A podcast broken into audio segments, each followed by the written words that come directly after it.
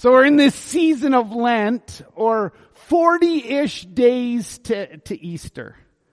This time of the year is so important for us as Christ followers, and over the next few weeks, we're gonna walk in the way of Jesus. So we're gonna look at Jesus as he slowly walked to the cross, and we're gonna spend a ton of time in Matthew 3 through 8. So if you want to do things throughout the week, I'd encourage you just to spend some time reading Matthew 3 through 8. That's where we're going to spend a ton of time. Today we're talking about Jesus' baptism. For some of you, you're going to remember back to your baptism. And for some of you, you're going to be thinking about all the excuses that you've made over the years on why you have not been baptized. If you have your Bibles, turn to Matthew chapter 3. We're going to look at verse 13 through 17, just a small section today. Remember, whenever we read scripture, it tells us about who we are and it tells us about who God is. Okay, so those two things are always playing. I want you to use your imagination because here we're seeing a jam-packed, in these four verses, we're seeing jam-packed story happening here. Okay, verse 13. Jesus came from Galilee to the Jordan to be baptized by John. And then look at verse 14. But John tried to deter him saying, Jesus, I need to be baptized by you. And do you come to me? Jesus replied, let it be so. It is proper for us to do this to fulfill all righteousness. And I love these three words. Then John consented. As soon as Jesus was baptized, he went up out of the water. At that moment, ho- heaven was opened. He saw the Spirit of God descending like a dove upon him and enlightening him. And then verse 17, and a voice from heaven said this, This is my son whom I love, in whom I am well pleased. Uh, today, one of the, the many things that we could focus on, but we're just going to focus on one thing, is with baptism, I want you to start to understand the word identity or identify. What, what is happening in baptism is you and I choose to identify or be associated with Christ. It's our way of starting to walk with Jesus. When we enter the waters of baptism, we proclaim the gospel message. What we're saying is Jesus died for our sins, was buried, and lives again just like what Easter is all about. By joining in baptism, we identify with, with Him. Romans 6 chapter 4 says this, that we've been buried with Him through the baptism into death, through baptism into death. We're now dead to the power of sin, being raised up out of the water expresses our new life in Christ and our union with Him. If the meaning of baptism could be summarized in one word, that would be the word identification. See, baptism speaks primarily of a personal yet public identifi- identification with Jesus. Our world that we live in encourages us, and it's kind of the MO for us to look within ourselves for identity. Our natural tendency is to search for identity in external things. One of the first things that you may uh, look at, the first places that you may search is to be tempted to look at your career. I spend my time and my energy pursuing my career. It can cause me to feel like that's a defining characteristic of who I am. After all, the job that you and I serve in usually takes up most of our time, most of our life, most of our attention. See, jobs and careers are closely connected to other places where we can search for our identity. We suddenly see our job and then we think about money, our financial success, our status.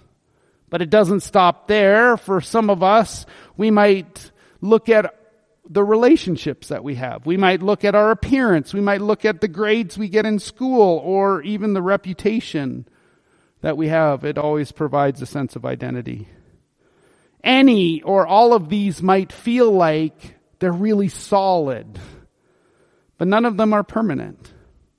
See, any of those things could change without warning if we base our identity on success, wealth, power, physical appearance, You're setting yourself up for some great disappointment. A sudden job loss, which some of us have had, could leave us questioning our choices in life. One piece of gossip aimed your way could destroy your reputation. Even if that gossip is untrue. For some of us, our appearance has changed as we get older. Except for Jean, who's 89, and her appearance has not changed. God, however, is unchanging. God is reliable. God is the same yesterday, today, and forever. If you and I actually find our identity in Him, we will never ultimately be let down because He has proven time and time again to be trustworthy. It's important as we define our identity that God not just be an aspect of who we are. Like, I'm a Christian, I'm religious, I'm spiritual. See, understanding our identity actually starts with understanding who He is. What He says about Himself and what He says about you. Your identity can easily be summed up in this statement. God is making you to be in His image. The Imago Dei. So who are you? Who do you think that you are? See, one of the, the pieces of following Jesus, being a disciple of Jesus, is actually to walk in the way that Jesus walked. Jesus is the model for life and ministry. When Jesus waded into the Jordan River to be baptized, both he and you and I were forever changed. Jesus was about 30 years old when he walked into the water he made the request and John did what all of us would do. Not a chance. I don't want to be baptized. I don't want to baptize you. I need you to baptize me. Look back at the, the scripture we read today, Matthew chapter 3 verse 15. Jesus looks at John and says, let it be so now. It is proper. It's the right thing for us to do to fulfill all righteousness. What did Jesus actually mean that his baptism would fulfill all righteousness? Like Jesus, we don't seek baptism because this is what God has told us to do. He has, of course, told us we should be baptized, but that's not to test our faithfulness. Instead, it's to assure us of God's faithfulness. Baptism is not what we do for God, it's what God does for us. When Jesus told John that he needed to be baptized to fulfill all righteousness, what he meant could be easily understood if we picture the scene and use your imagination where John was baptizing. Since all of Judea, the, the people who lived there were coming out to be baptized by John, there must have been hundreds of people waiting in line for this baptism to occur. Now I don't know about you, but it's never fun waiting in a line. Among all those sinners stood Jesus, the sinless Son of God who had no need to be baptized. So we ask again, why was Jesus, why was Jesus there? He didn't belong, but then Jesus didn't belong in many of the places we find him during his earthly ministry. He didn't belong in a manger as a helpless babe. He certainly didn't belong on a cross, dying like a common thief. So once again, what was he doing in those places? He was saving us from our sin by taking our place in the places that we hang out. That's why Jesus stepped into the Jordan River. Jesus was signaling his intent to take our place under God's judgment. It was actually harder for Jesus to walk into the water of the Jordan River than it would have been for Jesus to walk on top of the water. Let me say that again. It was actually harder for Jesus to walk into the water than it would have been for him to actually walk on the water. Why? Because hundreds of sinners had been in that water before Jesus. How clean do you suppose that water was? I'm talking about the sin that was washed off with the application of baptism. Sin, which Jesus as the Son of God would have easily detected with his omniscient eyes, and sin, which would have turned his stomach as the Holy One. Eventually, all of those sins would stick to Jesus on the cross instead of sticking to us. Remember 1 John 1 9, if we confess our sins, he is faithful and just to forgive us our sins and cleanse us from all unrighteousness. The, the cool thing with this story in Matthew is God the Father actually showed up that day. Listen again to verse 16 and 17. As soon as Jesus was baptized, he went up out of the water. At that moment, heaven was opened. He saw the Spirit of God descending like a dove and alighting on him. And a voice from heaven said, This is my son, whom I love, in whom I'm well pleased. Well, that word, alighting, isn't a word we use very often. Here's what alighting means to descend from or as if from the air and come to rest, to land, to settle. I don't know about you, but normal parents aren't happy when their children hang out with the bad kids. but that wasn't the Heavenly Father. He was glad that his son actually chose to identify himself with sinners. For it was this very reason the Father sent His Son into this world so that He could save us who are rebellious sinners. Remember Jesus' words in Mark chapter 2 verse 17? Jesus said, it's not healthy who need a doctor, but the sick. I've not call, come to call the righteous, but I've come to save sinners. The Father's pronouncement in Matthew 3 was important for another reason on a human level. Remember, Jesus was 100% man and 100% God. And on a human level, what God was doing for Jesus was he was giving Jesus encouragement. When Satan, in Matthew chapter 4, which we'll talk about next week, or wicked men would later challenge Jesus saying, if you're the son of God, Jesus could look back at his baptism and say to himself, I'm God's son. He said so at my baptism. Would Jesus really need that kind of comfort and encouragement? After all, he was the Son of God. He knew exactly who he was and where he had come from. Yet, but as true man Jesus, he needed to rely on his heavenly Father. The other cool piece of this story was the Father sent the Holy Spirit who drifted down on Jesus in the form of a dove. With the fullness of the Spirit, Jesus was now equipped for his awesome task of redeeming sinners. We have all three people of the Trinity here. It's a pretty amazing scene. It's too bad we have pictures of the Last Supper hanging in some of our homes, but not this picture. See, water baptism is a, is symbolic of his death. Christ's death was a form of baptism. He entered into death for you and me. When Jesus, uh, sorry, when James and John argued about who would sit on his right side or who on his left side, Jesus said in Matthew chapter 20, verse 22, you have no clue what you're asking. Can you drink the cup? Can you do what I'm, I'm going to drink? What I'm going to do? Of course, they said, yes, we can. They didn't know Jesus was talking about his death. So baptism identifies us with Jesus Christ. Our sin is put on him, not in him. That's an important distinction. Being identified with Christ saves you and me. He identified himself with us in baptism.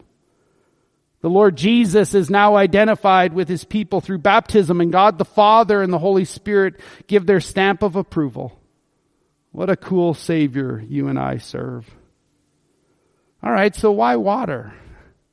Water is one of the most powerful elements on the face of the planet. The, the flow of water over the ground for an extended period of time will result in a riverbed and possibly over a significant number of days, a river valley. We can all remember the flood that happened many years ago and the destruction that it had. But water is really important for industry, for fishing, for recreation, for boundaries, for crop irrigation, for transportation. In our homes, water is used for cleaning, for bathing, for preparing meals. Our body weight is actually made up about 60% water. Our health and survival is determined in many ways by water and hydration. Science and experience has shown us that a person can survive without food for about three weeks, but humans can only survive approximately three days without water. You and I need water for life.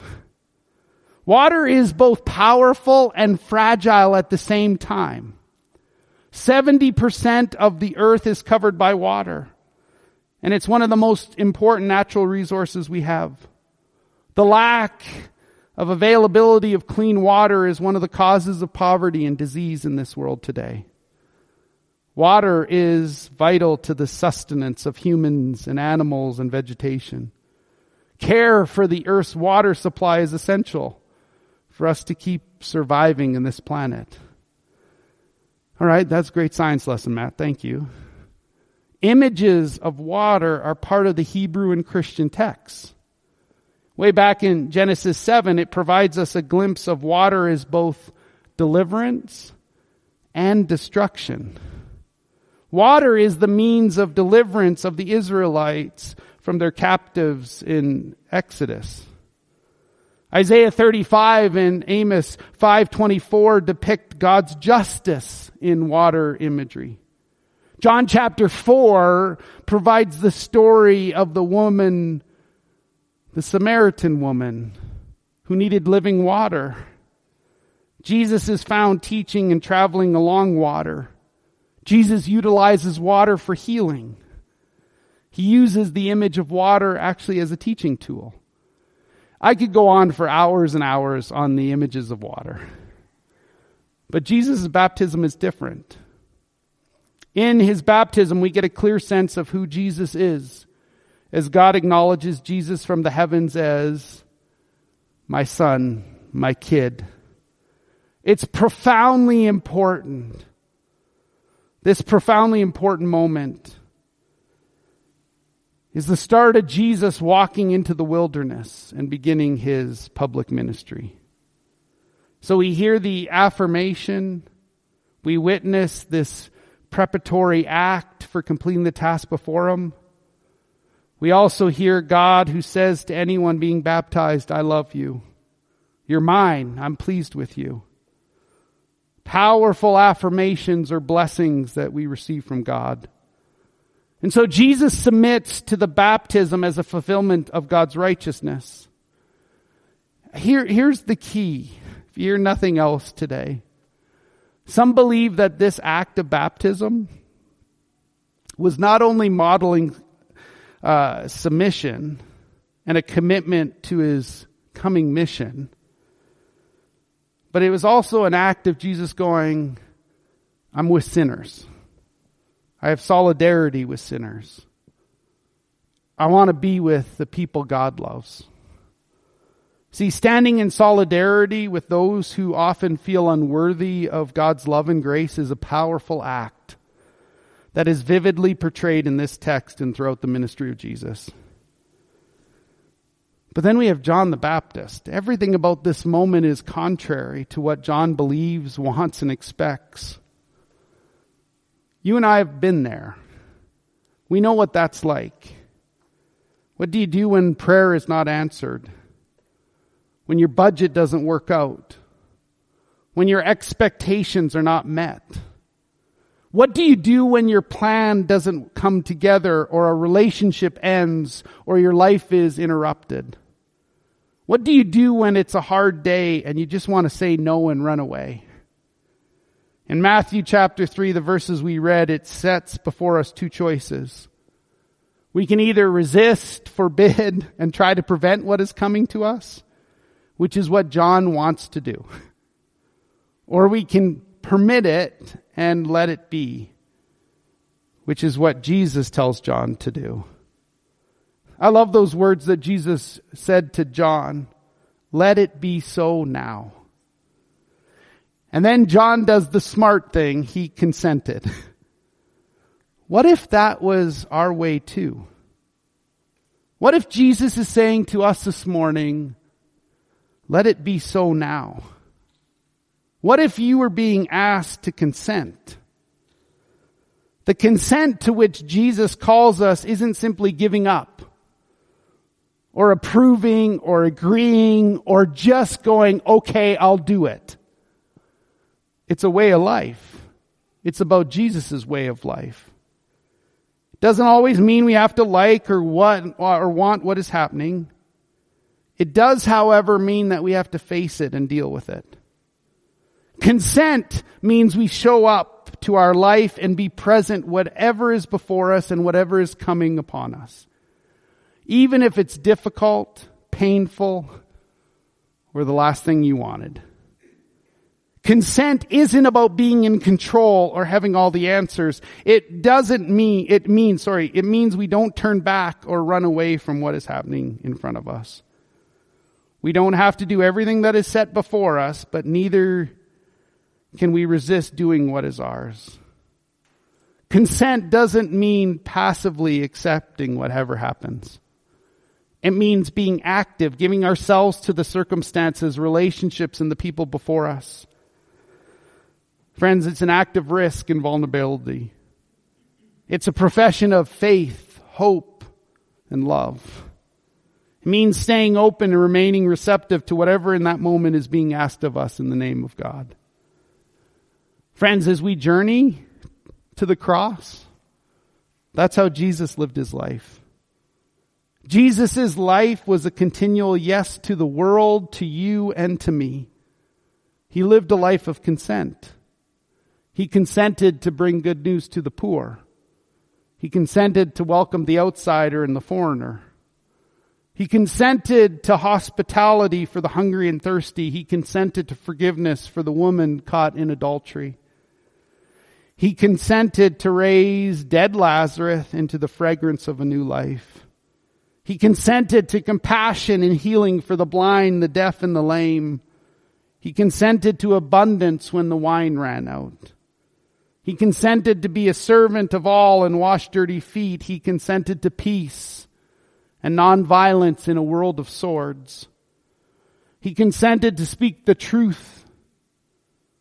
He consented to struggle with God and himself in the garden. He consented to courage and perseverance as he took up and carried his cross. He consented to reconcile with Peter after Peter denied him three times. He consented to humility when the soldiers mocked him and beat him. He consented to life in the face of death. Jesus never turned away, backed down, or withheld his consent. He was present. He showed up to whoever and whatever was before him. Every time that Jesus consented, he stepped into the river of humanity and immersed himself in the waters of your life and mine. See, consent is an act of solidarity, a standing with someone else. Jesus asked John the Baptist to stand with him. Jesus stands with you and me. Friends, that's how I want to live my life. I want to be a continual yes to the world and others. I want to live a life of consent, don't you? So what would that look for you what would that look like for you today? What would it mean for you to give consent to the people and the circumstances before you? It might be in your parenting.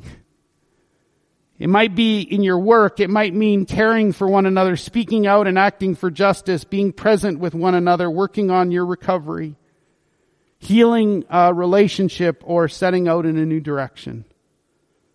The opportunities for us to consent come to us every day. Maybe you're being asked to consent to love, forgiveness, peace, compassion, welcome, courage, hope, and beauty. What is being asked of you today? Every time that you and I consent, we wade into the deep waters of life.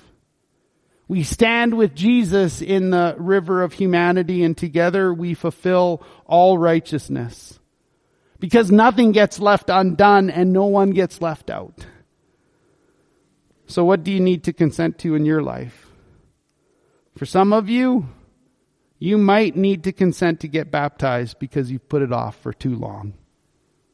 Let it be so now. We, like John, would maybe prefer a Jesus who looks less humble and looks way more powerful.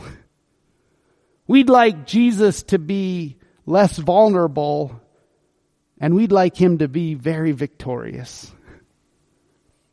John the Baptist wanted Jesus to take over preaching that day. To fill the air with words that were even more fiery and images that were even more arresting than John's own sermons had been. But Jesus held back. He was silent. He was humble. He was vulnerable. Yet somehow it is maybe Jesus' silence that saves. Before the gospel is finished, Jesus will quite famously stand in silence before the likes of Pontius Pilate.